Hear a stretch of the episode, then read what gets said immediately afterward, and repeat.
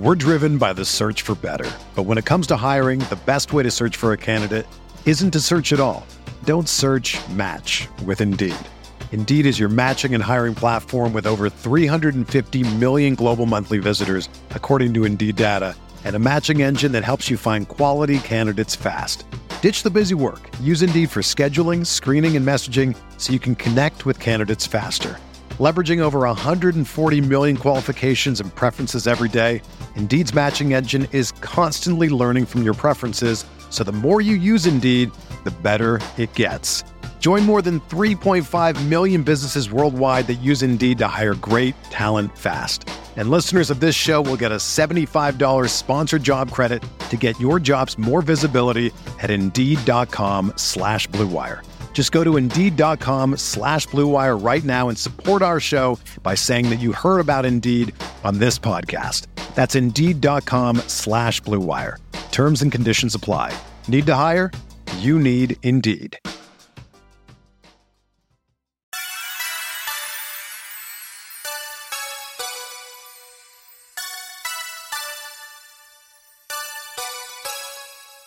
You're listening to Setting the Pace, your go to Pacers podcast with Alex Golden and Michael Facci. McConnell pushing again, gets underneath, finds Sabonis for the dunk and the foul.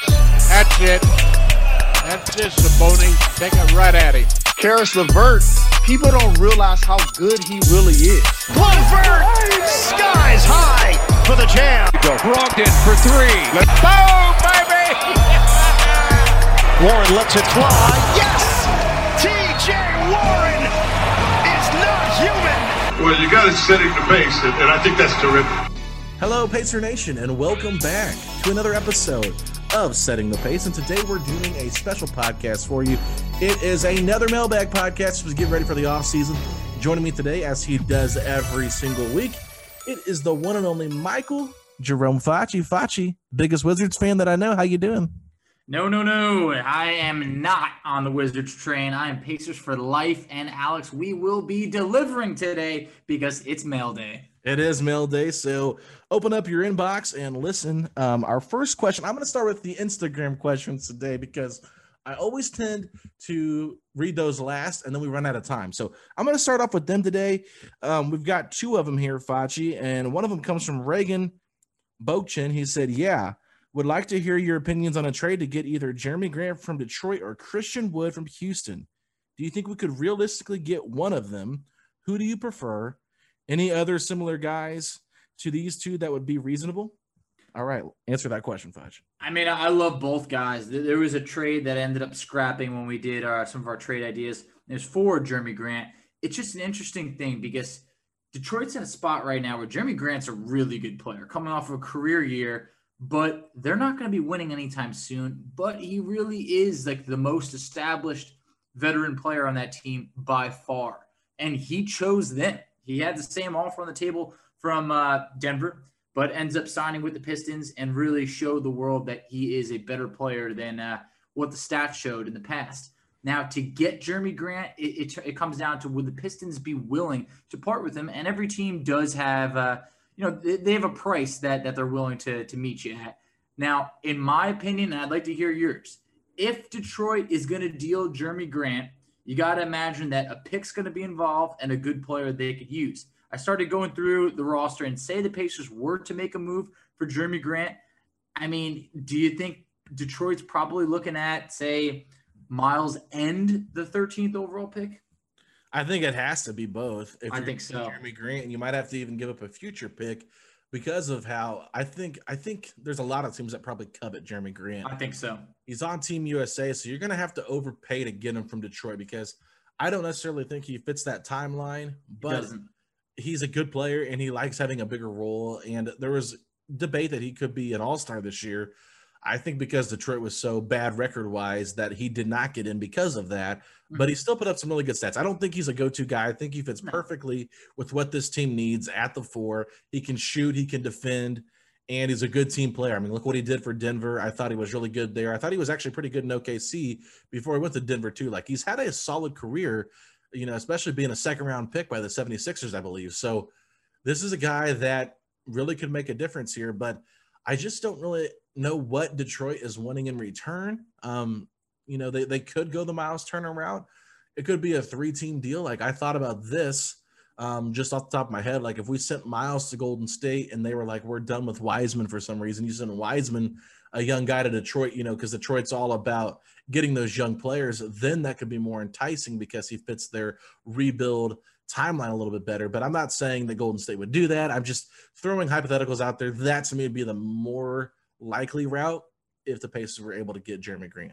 Yeah, I mean, I definitely think that the Pistons, no doubt, I think 10 out of 10 people would say they would probably prefer James Wiseman due to being younger on a rookie contract, fitting their timeline. I mean, I, I think that a core of, you know, hopefully Killian Hayes works out, or hopefully he doesn't, you know, given that they're in the Central. But Killian Hayes, Cade Cunningham, you know, James Wiseman, uh, they had Isaiah Stewart. I mean, they're starting to uh, to develop some young players over there. So uh, it would be tough to get Jerami Grant, but I would be very interested. Now, for the next trade, Christian Wood. Christian Wood, Alex, you know firsthand how much I love yeah, this man. You liked him a lot last year. He was the number one target of mine for a sign and trade last year. And, and I remember it was like, you were like, what? I'm like, Alex, I'm telling you, this guy's going to explode.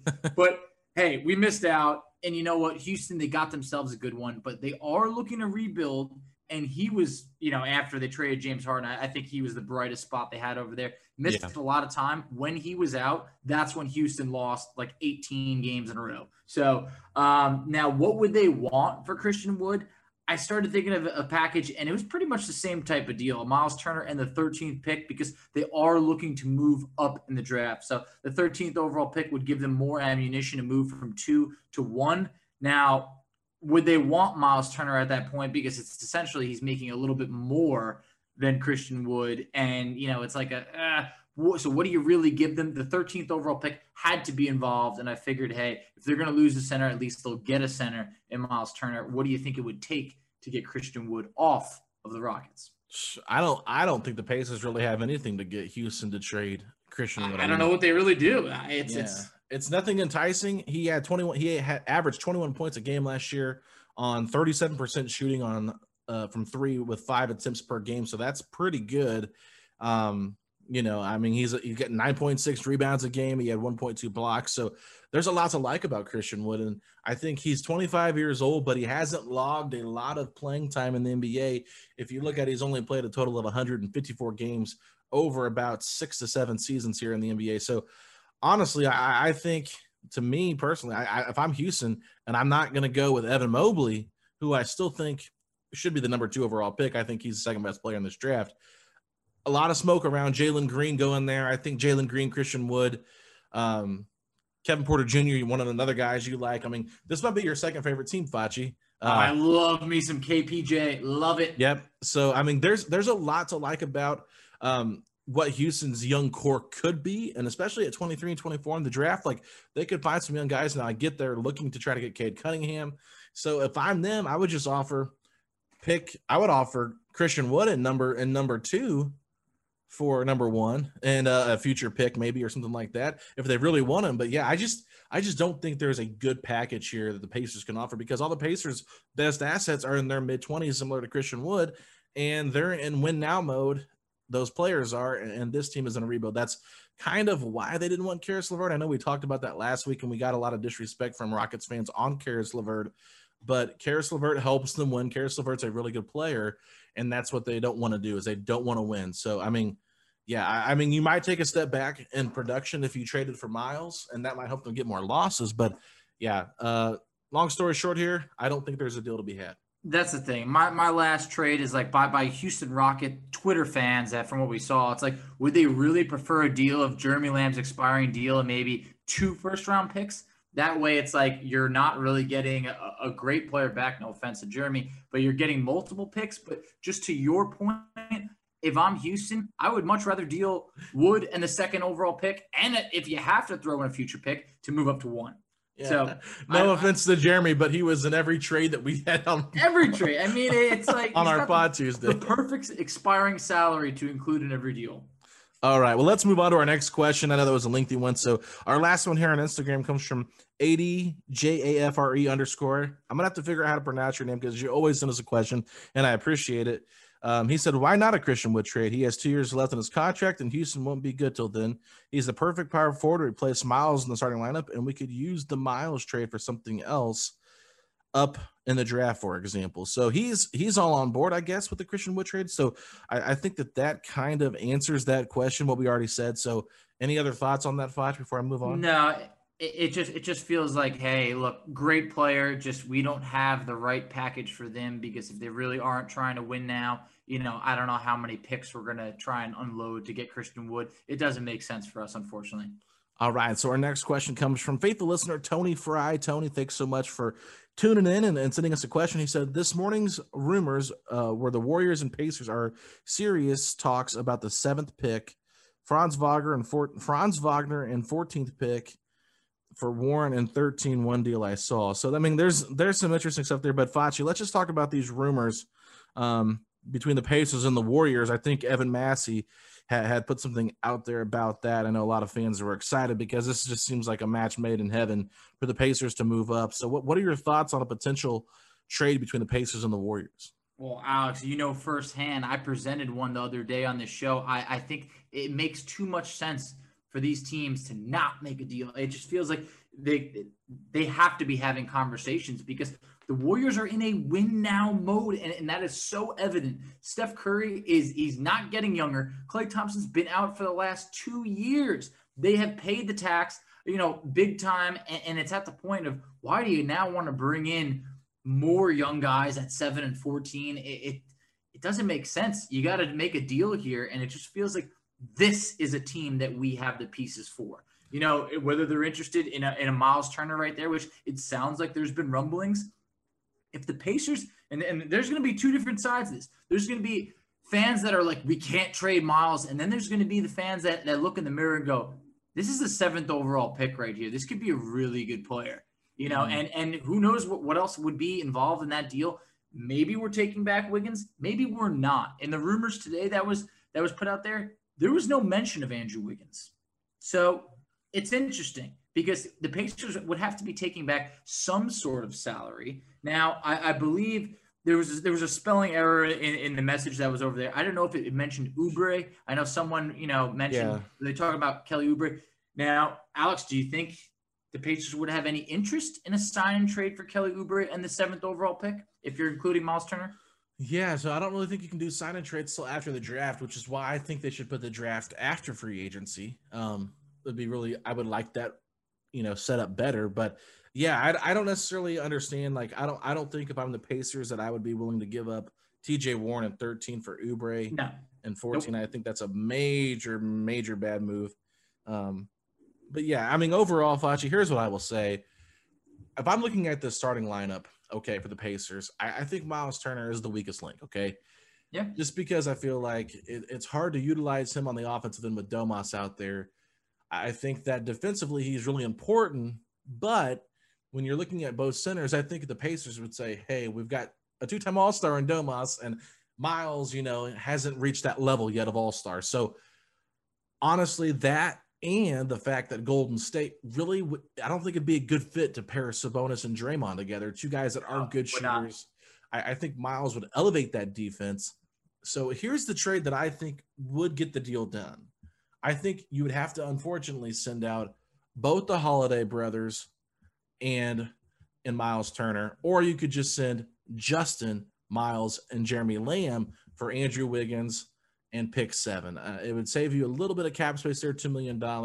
I just feel like you have to give them somebody to replace that wing, um, that wing position.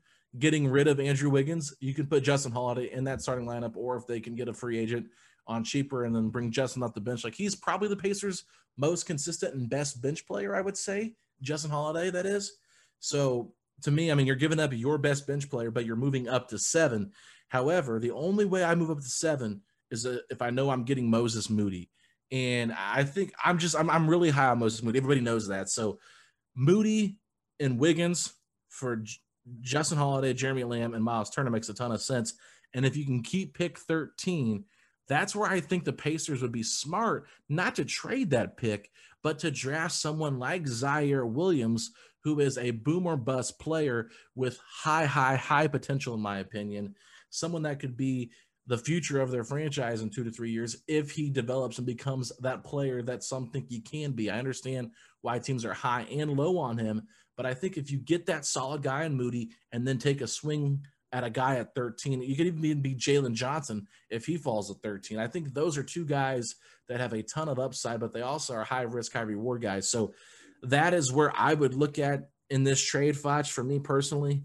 But yeah, I mean, the Pacers really, I mean, they're just they're bench. We've we've talked about it. They have to consolidate this bench a little bit. And I think if you can trade three players for two, it makes sense. Absolutely. And there's so much to digest here. One, Justin Holiday was a bench player on the 2015 Golden State Warriors championship team. Two, he'd be a really good player to throw at them defensively. I mean, you're going to have him and Draymond Green, you know, hounding people defensively. But you're also going to get, look, Jeremy Lamb no longer really fits this Pacers team, but as a guy off the bench for Golden State, he would be a good contributor who's a veteran that can, you know, play right away. Then you're also talking about, you know, giving them Miles Turner. I, I think for Golden State, this retools them almost overnight. While it feels like for the Pacers, you've achieved that fine line that I talked about of being competitive now and for the future. And so few teams are able to really do that. And it, it just feels like that would be the best spot to be in. And being able to roll the dice on a guy with, with higher upside, like Ziaire Williams or Jalen Johnson, like you mentioned, is perfect because you're not putting the pressure on them to contribute right away because we're already having the seventh overall pick mm-hmm. who can contribute, you know, you would think right away. So I'm really excited in that in that type of situation. Like I said, I, Wiggins has has grown on me. He really has. If we have to take him back, but regardless, I think that this is the rare, really good trade for both teams. Yeah, and I think it's interesting because Kevin O'Connor did mention that the Pacers have been in a lot of trade talks to either move up in the draft or move completely out of it. So I think that what they're trying to do is they they feel like there's a guy that they could move up for. it. I personally think it's Moses Moody. It could be James Bouknight. It could be somebody else. I don't know who that guy is that they're targeting that could be in the top of the draft if they were to move forward. But I do think that they're looking to try and get somebody that can play right away. And there's been a lot of rumblings out there about Moody, you know, possibly going to the Golden State Warriors at seven. I've seen he probably won't pass, go past 11 with Charlotte. I think he had an individual workout with them today. So if the Pacers really feel like Moody's the guy, they're going to have to trade up to get him. And, you know, Miles Turner was the 11th overall pick a couple of years ago in 2015. He's got a lot of potential. I mean, Miles is still really young. So while there's still things about his game that I think he can work on and get better at, Golden State, like you said, makes a ton of sense for him. But we've got some more questions to answer. So let's move on, Facci. The next one here comes from our friend at Hugh Pacers. Aaron says, if the Pacers decide to trade back, who do you think would be the main target? Okay, so it's actually two of the guys that you just mentioned. Jalen Johnson and Ziaire Williams have a massive amount of potential. Those are guys that I feel like if you trade back and you're, say, right around that like 17 to 23 range, somewhere in there, those are great picks. I think if you took those guys at 13, you're reaching. It's like maybe it works out, maybe it doesn't. But if you slide back anywhere in that 17 to 23 range, right around there, you're getting really high upside picks. So love them. Selfishly, obviously, I love my boy, you know, Sharife Cooper for coming on the show. He's really growing on me big time, but I, don't, I don't see them really doing that pick. Guy like Keon Johnson, I've seen sliding lately. I really have. Yeah. Keon Johnson had has a lot of upside. Uh, one of the better athletes in this draft. He's been sliding. Tre Mann. Tre Mann is a guy that I'm convinced is going to be a really good shooter in this league. I, yeah. I really do. So those are the guys I have my eyes on with Ziaire Williams and Jalen Johnson being the guys with the highest potential that did not get to show it last year on the college stage. Yeah, and another guy that was on our podcast, Jaden Springer, I think he's a guy that you could maybe look at getting in that range from like 17 to 24 um, if mm-hmm. they were to mm-hmm. trade back. Usman Garuba, actually from Spain, I, I, think that he's a defensive guy that could play right away. They need he's rising. Help. Yeah, I mean, if he falls, I think he's somebody to keep an eye on. Um, of course, Chris Duarte is just a guy that they just brought in from Oregon, 24 years old, older. Um, there's there's rumors that I think Washington is pretty locked in on him at 15 if he's there. I could see because it. they want to win now. So I, I could see that too. But if he happens to fall past them, I, I don't really think any other team in that 16 to 19 range maybe besides Memphis would be willing to take him. I don't think he makes much sense in OKC or no, um, no, no. Mm-mm. Yeah, or those teams like that. So that's where I'm just like, okay, he could be a guy. But other than that, like Jared Butler, that's a guy that just got cleared to play in the NBA. So awesome for him. I think he's a guy that could also be someone that that they like as well. So I mean, there's guys in this group. I think really from like pick eight to like 25, there's a good solid group of guys that I'd be okay with the Pacers going after. I did put my big board out there on Twitter. So if you're interested in seeing some guys, and I know there's a guy, Facci, you probably wouldn't mind coming here, Miles McBride from West oh Virginia. Oh my God, I love him. He is he's he's going to be West Virginia's first first round pick since 2008. This guy, he's got a six eight wingspan for a guard. I mean, just he's six three with a six eight wingspan. Shoot the three ball. I mean, he's been rising up draft board. So I would love McBride selfishly, but you know, there's there's a lot of good guys here. But here's the thing, Alex. I was even talking with someone on Twitter today. I feel like, and I, I think you feel the same way. When you make it out of that top, it's not even like really 10 picks. After that, there's a lot of guys that feel very similar in talent range where it's like, okay, yeah, you know, I could see this going either way. Like th- there's a couple really good guys, and then there's a lot of pretty good guys. So the Pacers, if they trade back a couple spots, I'm not mad at that move at all if the trade makes sense, but I don't want them trading out of the first round completely. Yeah, I mean that's what the rumors were, right? That they could trade out of them completely. So I'm like, uh, I don't really love that, like that, because they don't ever really get that opportunity. But no. You know, there there's some things to look at here, and I, I'm not I'm not sure. Like if they're trading out of it, they're clearly getting a player that somebody's willing to give up to to move up to the 13th pick. So you're hoping they can come in and help right away. So that's the only thing. Like if they're giving up 13, okay. So for example, like you mentioned, if they give 13 and Turner for Jerami Grant, I would be okay with that. You know what I mean? That that's the kind of move. If it's just like getting off Lamb and 13 to get off of his contract, like that's disgusting. I don't do that. That to me is a waste of time. So anyway, let's move on to our next question. This comes from Big Glenn Pacers at Glenn Richard uh, Glenn Richardson, our guy. He said, "Will the Pacers be a playoff team next season?"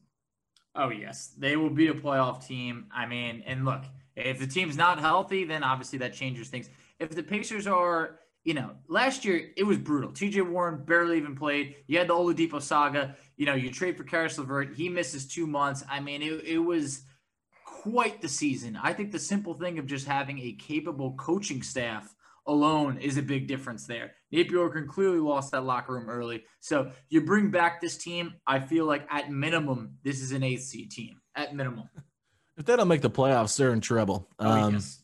They're blowing like, it up at that point. There are some good teams out in the Eastern Conference. I think the East is going to get better. I think you can probably look at at least us and Charlotte. We didn't make the playoffs. I know we played made it the play-in game. We didn't make the playoffs. I think Toronto didn't make the playoffs.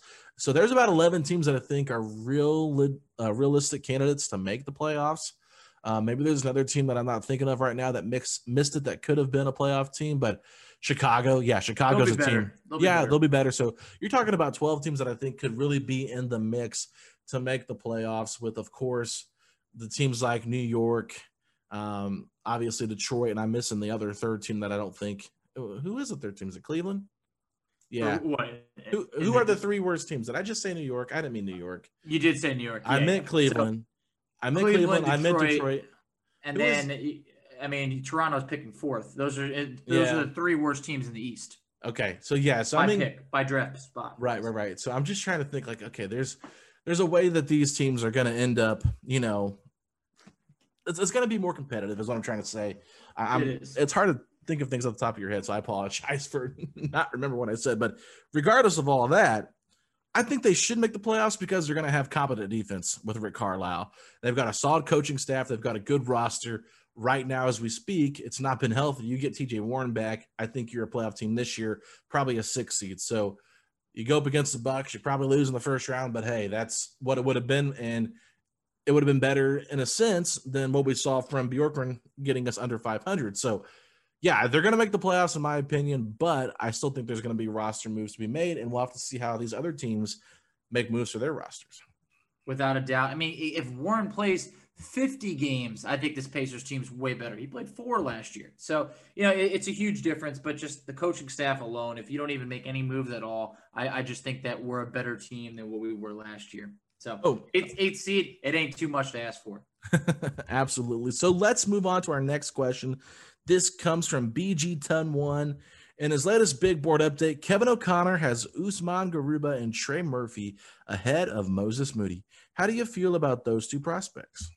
Well, Usman, like I mentioned, his stock's been rising with you know at, at, with the Team USA versus uh, you know Spain. I know he played on Real Madrid. Um, you know, so you could see that this is a guy that is talented. I mentioned the other day on the episode, the Spurs they need a center. They they need a big man. Um, and he's arguably one of the best defenders in this class. I feel like where they're at rebuilding wise, he does make a lot of sense for the Spurs, and, and you know they're they're being picked you know, the Spurs are picking 11th. So he could go, you know, before where the Pacers are picking. But at the same point, you know, who really knows right now? At Trey Murphy, lights out shooter. Also, great height, six nine for a guard. That's that's really appealing. And he's been shooting the ball lights out in these workouts.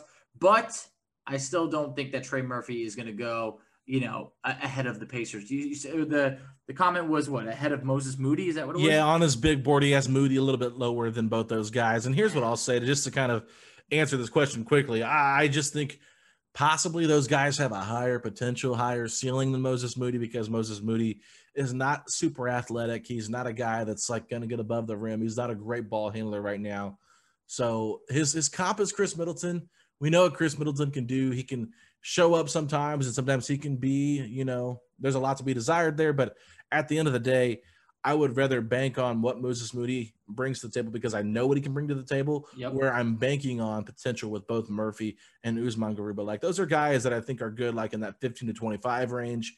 But I think Moody to me is a top six prospect in this draft. You and I, we've both been locked in on Moses Moody for quite some time. I feel like he's much more of a sure thing than Usman. So yeah. I just feel like Usman, that that's someone that you're going to have to have some patience for, give him some time to develop. Moses Moody, I truly do think that he can be a contributor for the Pacers this year. Just for the record, I've said before, but James Bouknight is my second guy that I am, you know, in love with in this draft. So yeah, I, I think that if Golden State keeps that pick at seven, I really do see him going there. But hey, not to get off topic, uh, those guys look. It, it, it's all based on these mock drafts, these big boards everyone has something different. I mean, I saw yeah. some mock, mock drafts today. Kevin O'Connor, it had Moses Moody. I think he fell to 15. Yeah, that was that was the lowest I've seen him in quite some time. He's the so, only one that I've seen super low on Moody. Everybody else has him in the top 10.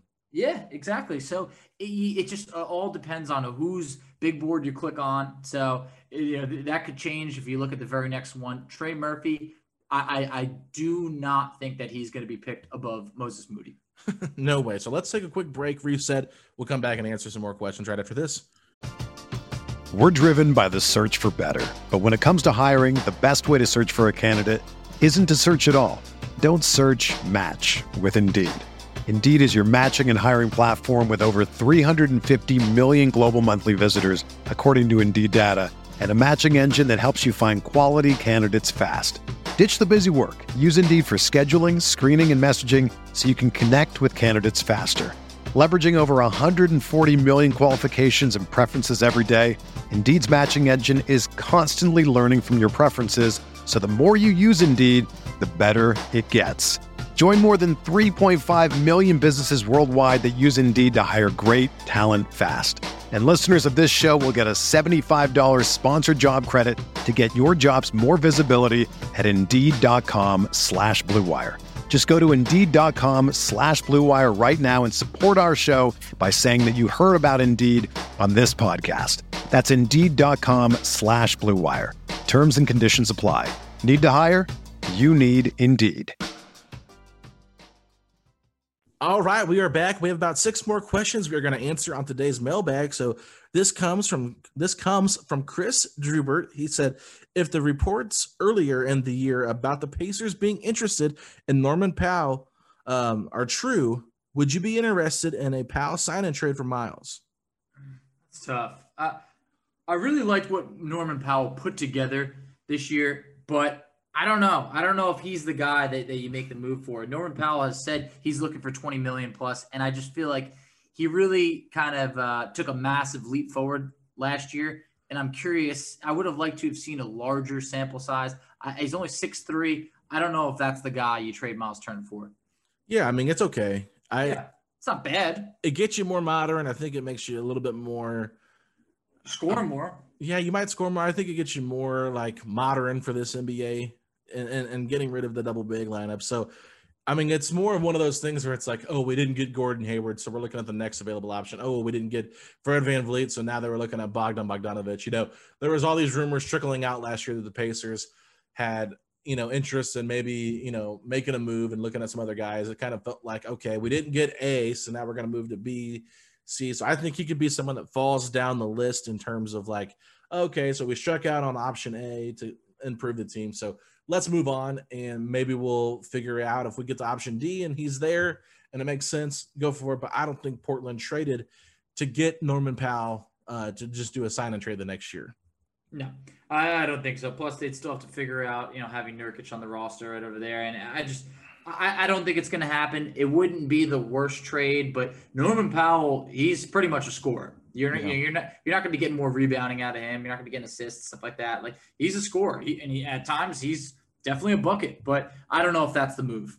Yeah. So our next question comes from uh, Scott Stein at Scott Stein, NNJ. He said thoughts about trading to land two lottery picks and a late team pick to begin the quasi rebuild this year. I doubt they'll do so. I just don't see a huge leap this next year. Wish list all of Moody, Cam Thomas, and Duarte. Let go of Turner, Brogdon, Aaron Holiday, Lamb. They won't. I know. Well, I mean, look, I, I love the mystery box as much as the next guy inquiring a, a bunch of picks, but I don't see them going this route. I don't see them, you know, start to just do a fire sale for as many picks as possible. I think that our chance at getting numerous picks or moving up is with Golden State. Uh, I think that that's our best bet to get seven and 14 or at least seven, but I don't see them just uh, becoming sellers and uh, trading established guys strictly for picks. Yeah, they're not going to do this. They're here to win. That's why they signed Rick Carlisle to a four-year, twenty-nine million dollar deal. Yep. They're paying the big bucks to the big coach to not go through a rebuild. So I get why fans might be interested in doing a rebuild, but look, it just took the Milwaukee Bucks hitting on one guy in Giannis Antetokounmpo at at pick 15. Okay, this is a guy that you know a lot of people are like, yeah, he's really interesting. He's a super skinny kid out of Greece. What can he become? Nobody expected him to become the face of the NBA and winning a Finals MVP. So honestly, like with small market teams, you just got to be better than luck. You got to be more lucky than good sometimes. Pacers have been very competitive. They always try to make trades to you know upgrade the roster and, and win games. And I understand it's frustrating because they haven't won a title yet, but you know going into a rebuild, we've seen how that can hurt a team and can help a team. Phoenix has been going through a rebuild for a long time. It took them getting Chris Paul and, getting those guys that they had drafted to to finally reach that level where they could compete at the highest level to get there. But I understand it, it takes a mix of draft picks, free agency, and trades to really build a great roster. It really does. And, you know, look, the Pacers, they've been unlucky. They, they have. But, you know, like when you mentioned Phoenix, Phoenix was, they were the laughing stock of the NBA for years. One move changed everything. So mm. you just you just never know how things are going to happen. And the Pacers were slated for a rebuild when they traded Paul George, and, and they've they've mined some some gold in Domantas Sabonis and Victor Oladipo. So Yeah. things change at any moment. So hey, we got to just stay the course. Don't wreck it right now until we know, hey, this isn't going to work. Yeah, it's kind of interesting if you go back and look at that pick number 10 in 2010, getting Paul George, that turning into two All Stars and Oladipo and Sabonis, and then turning Oladipo into Caris LeVert. If they trade Sabonis, like what could that get them? It's funny just to kind of see the history of that pick and what happened with the process of it. But um, yeah, that's a, that's a good point, Facci. So let's move on to our next question. This comes from Ryan K. Haynes at Reich Ha. He said, Did the Pacers' defensive woes last year's have more to do with scheme or personnel? Love the podcast. Go Pacers. Hmm, that, that's very interesting. Uh, I, I felt like the scheme did not fit the pieces that they had, and I feel like I, I mean, that, like that that's known. But I'm saying it's just like, look, you had a really good shot blocker, in Miles Turner. But other than that, I mean, you had Domas running all over the court. At one point, he was like the first or second most traveled player in the history. I the think NBA. he finished first. I mean, that's insane. So it was just they didn't have it was all around. It was a disaster. I mean, the coaching staff, just a brand new coaching staff, tried to just Bjorkgren tried to put a, you know, what, what is it, a square in a, a, round circle, whatever it is, a peg in a whatever the saying is. It didn't work. It a square peg in a round hole. Exactly. It didn't fit, and that's what Bjorkgren just kept trying to jam him in there, and uh, hey, it didn't work. Yeah, it was funny. Jay Michael came on the podcast and said Caris LeVert just started playing defense how he wanted to do it. Yep. It wasn't even buying into the scheme. I mean, that's how bad it got last year. Bjorkgren had all these crazy wild thoughts, and you know, it might work for a team like Toronto who's super athletic, but it wouldn't work for this Pacers team that desperately needs to be more athletic. And when you're missing probably your best perimeter defender in TJ Warren, and, and actually Victor Oladipo was a good perimeter defender for most of the season. Like, sure, I understand like he had the quad injury, so that really did set him back a little bit. But if you look back, Victor led the league in steals his first year here with the Pacers, I believe. Oh, so what a magical year! Over yeah. three steals per game, and all yeah. defensive first team guy. Oh man, he was a good perimeter defender. So that's what this Pacer team needs. Victor was athletic. He was, you know, good in clutch moments, and he was a good defender. Like that's what they need. Victor's not that guy anymore. It'll be interesting to see what Victor gets on the open market this year, knowing that he's going to be out for a significant amount of time because of that injury and having to have surgery, I believe, again on it or he's rehabbing it. I don't know exactly, so I, I forget, but don't quote me there. But I know that he's going to be out for a little bit, miss some time because of that injury. So, yeah, personally for me, it, it just came down to scheme. They could have done a much better job. Look at what Dan Burke did the previous year without Victor Oladipo and that Pacers team. I believe they were sixth in defense with that same personnel. So I think you can just look at the stats from the year previous and look at the stats from the year they had last year and realize it was a it was a personnel or it was a scheme issue. Without a doubt. I mean, you're talking about, oh, it worked in Toronto. Oh, what you mean when they had Kawhi Leonard and Pascal Siakam over there and, you know, other Marcus other, All, Danny Green, Kyle. I mean, just just a ton of much more capable defenders. So, yeah.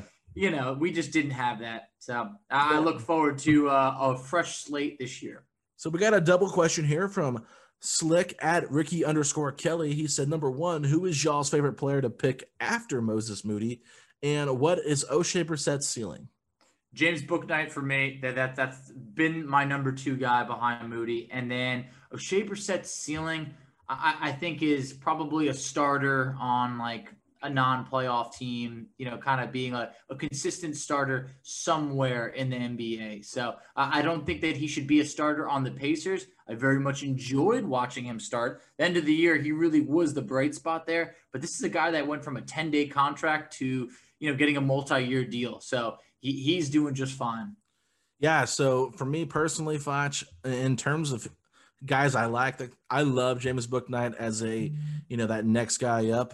But at the same time, I don't think he's going to be there at 14. So if I'm, looking at, if I'm looking at realistic guys, I think you're looking at Keon Johnson, Sharife Cooper, Jalen Johnson, Ziaire Williams, Jaden Springer. But the guy that I think actually makes the most sense for what this team's going to do I think it's a guy they just had in, and that's Chris Duarte. I know he's older, and I know that there's some like things about him that you might be like, oh, I wish he did more, but he's a really solid defender, lights out shooter at Oregon. He's a guy that makes too much sense for what this Pacers team is trying to do.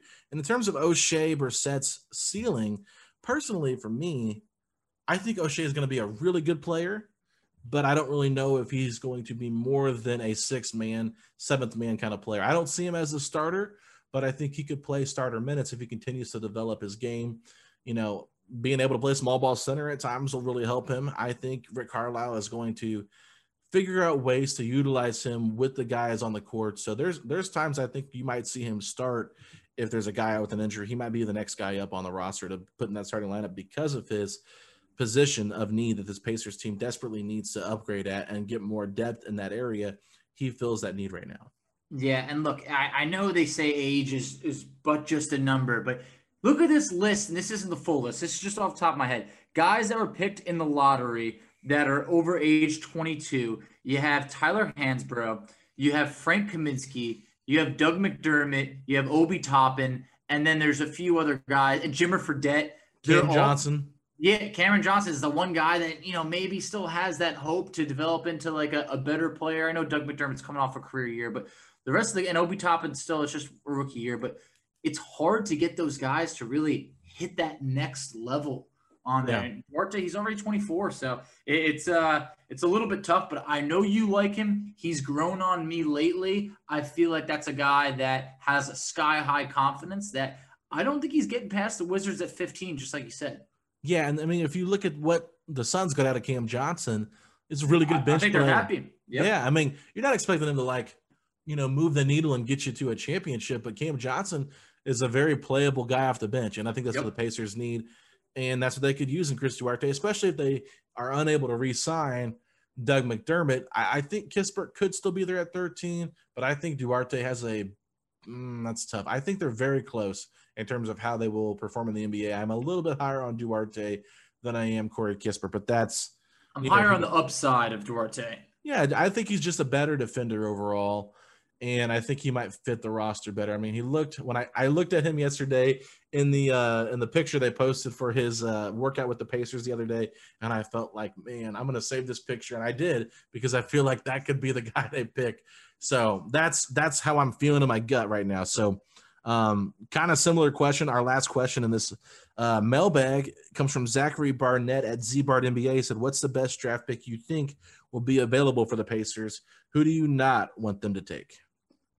The best draft pick available. I, I imagine you mean player, not like yeah, uh, that's what I meant. Best trade. best player available at thirteen.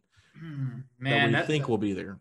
That's tough. I feel like where the Pacers are at at that 13 spot, it, it like screams you're in that like Josh Giddey territory where like you don't really know ex- exactly what you're getting. I mean, there's going to be man, it's, it's tough. I don't think Kispert's going to be there. I do think Duarte is going to be there.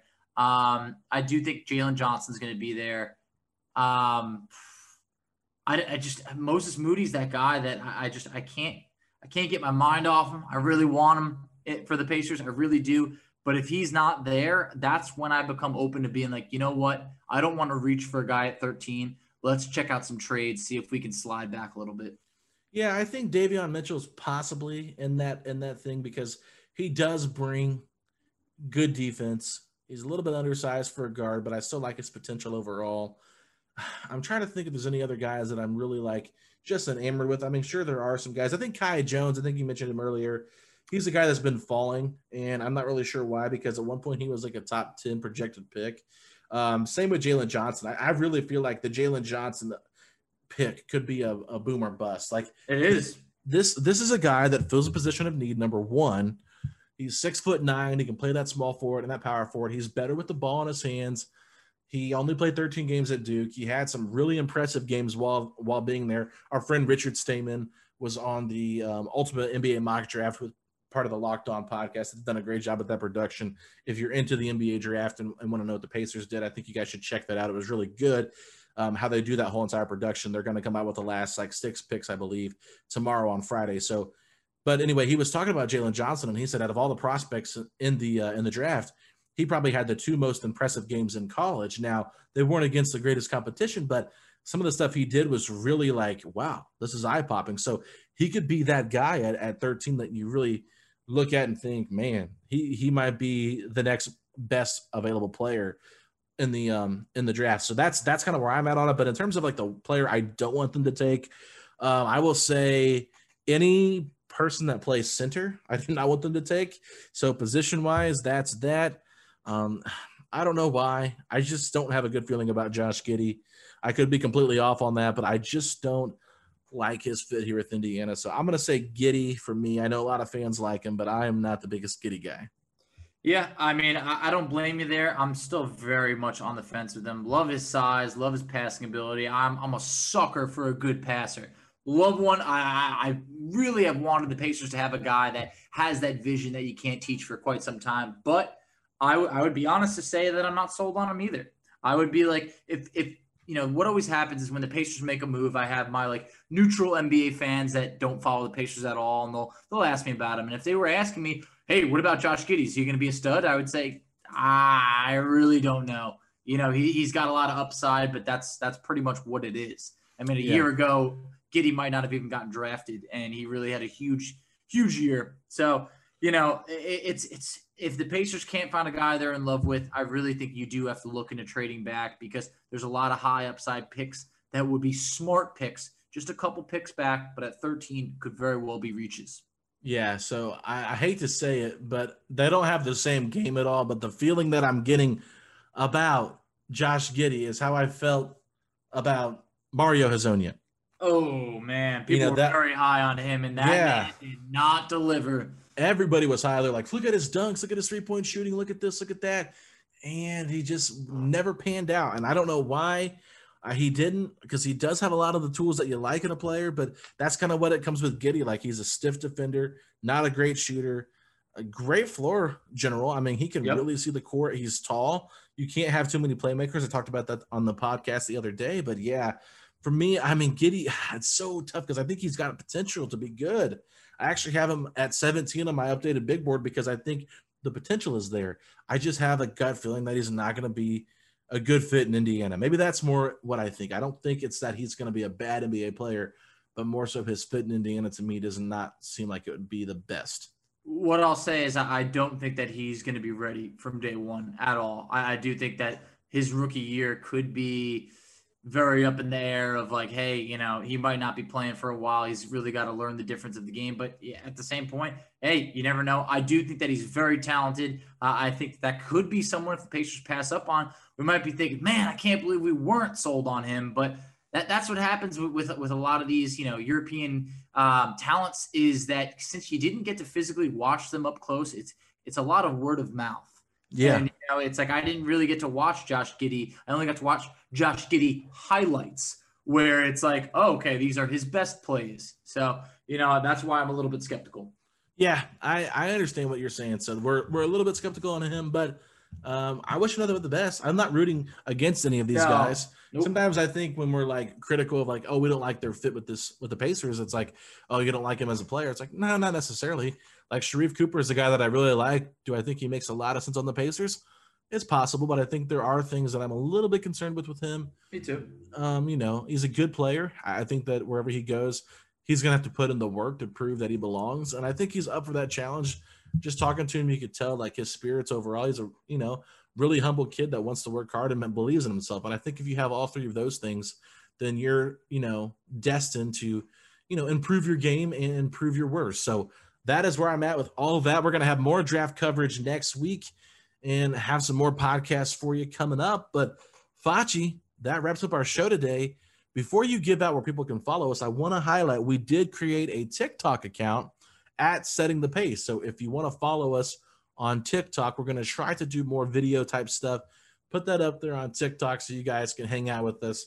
And we'll do some NBA history, revisionist history, stuff like that. I don't know. We'll, we'll have fun with it. I'm not going to go into what we're going to do with it, but we're going to have fun with it. Facci, where else can the people find us at on social media? Well, real quick, you'll also be able to find Alex dancing on TikTok, right? Alex, Uh, we can see some dance moves. my dancing days are over. I used to do it when I stocked the deli case at the at the gas station when I was a little bit thinner and I was about 18, 19 years old, you know, putting putting up those club sandwiches that are prepackaged in the deli case and listening to some Taylor Swift, whatever was playing on, and singing and dancing, and people were laughing at me, having a good time. I just, you know, when you work six to two at a gas station, you got to have fun while you're doing. it. I mean, Got to create some fun. You Yeah. got to create some fun for yourself. but hey, you know, like you said, you can find us on Twitter at Setting the Pace Three. You can find Alex on Twitter at Alex Golden NBA. I could be found on Twitter at underscore FACCI. You can find us on Instagram at Pacers Talk. And if you are a fan of the Indiana Pacers, stand up and say these three words. Let's go Pacers! See you later, everybody.